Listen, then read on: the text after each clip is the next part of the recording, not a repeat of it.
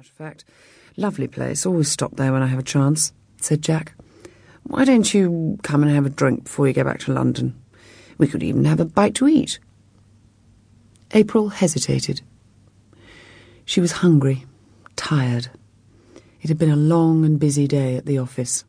No time for lunch, no time for shopping, empty fridge at home, empty house. Martin off somewhere in France, setting up one of his deals that necessitated Marilyn, his personal assistant, being there too.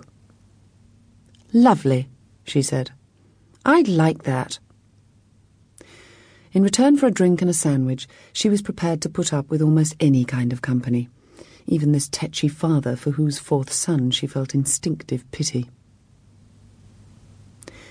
In the bar of the old parsonage, they sat at the small, polished table, previously booked for one, in a corner. April looked round the room, with its lively wood fire and myriad pictures on the walls, and a curious sense of luxury possessed her. These days she was rarely asked out for a drink. Spontaneous adventures, the essence of her youth, had long since ceased. No matter how dreadful Jack Johnson, and she didn't like the way he waved ostentatiously at the waiter with a fat hand, she was determined to enjoy the next hour. Bottle of champagne, how about that? We need something to calm us down. April longed for champagne. It was fun, choosing what to eat, though when she gave herself a moment to analyse the fun, April realised it was the nefarious element more than the company that appealed to her.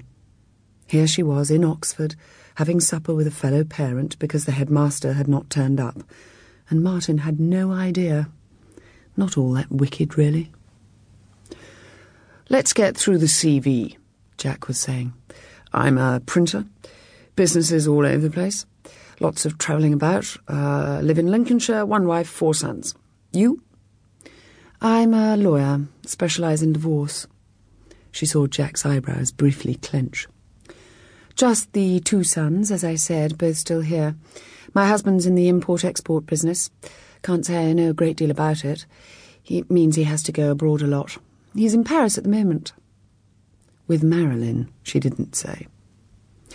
No further topic sprang to either of their minds until halfway through their ravioli they found themselves ruminating on the one topic they had in common parenthood.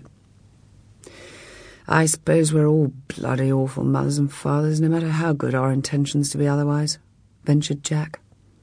The champagne induced pinkness of April's cheeks appealed to him. Nature of parenthood. Nothing but failure and disappointment. Well, I go too far. When they do well, it's jolly satisfying.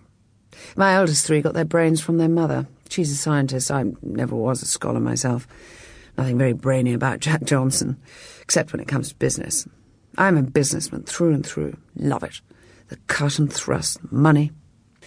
But young Simon, the little wretch I'd come down to talk about, he's a funny lad. Don't know what's got into him these last couple of years. He's got it in mind we may be divorcing. Well, that's not so, but I'm damned if I know how to convince him. Awkward sort of subject. Not much good at that sort of thing.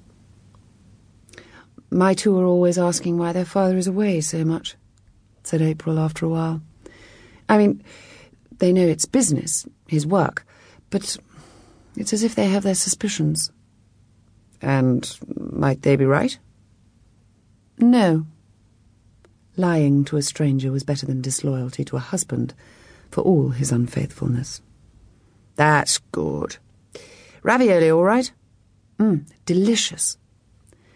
Can't hide much from children. They're canny little buggers. See much more than you suppose. True. You're a damn pretty woman, if I may say so. Thank you.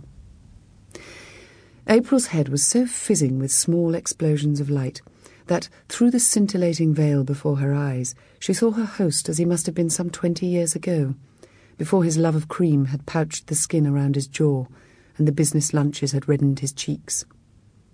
Her thoughts then turned to Martin. He was not a generous man. Somewhere in France, Marilyn would be sipping vin ordinaire. April felt unusually happy. Jack ordered a second bottle of champagne. What I always wonder, said April, is how much example rubs off on our children. I mean, if they see their parents working hard, does.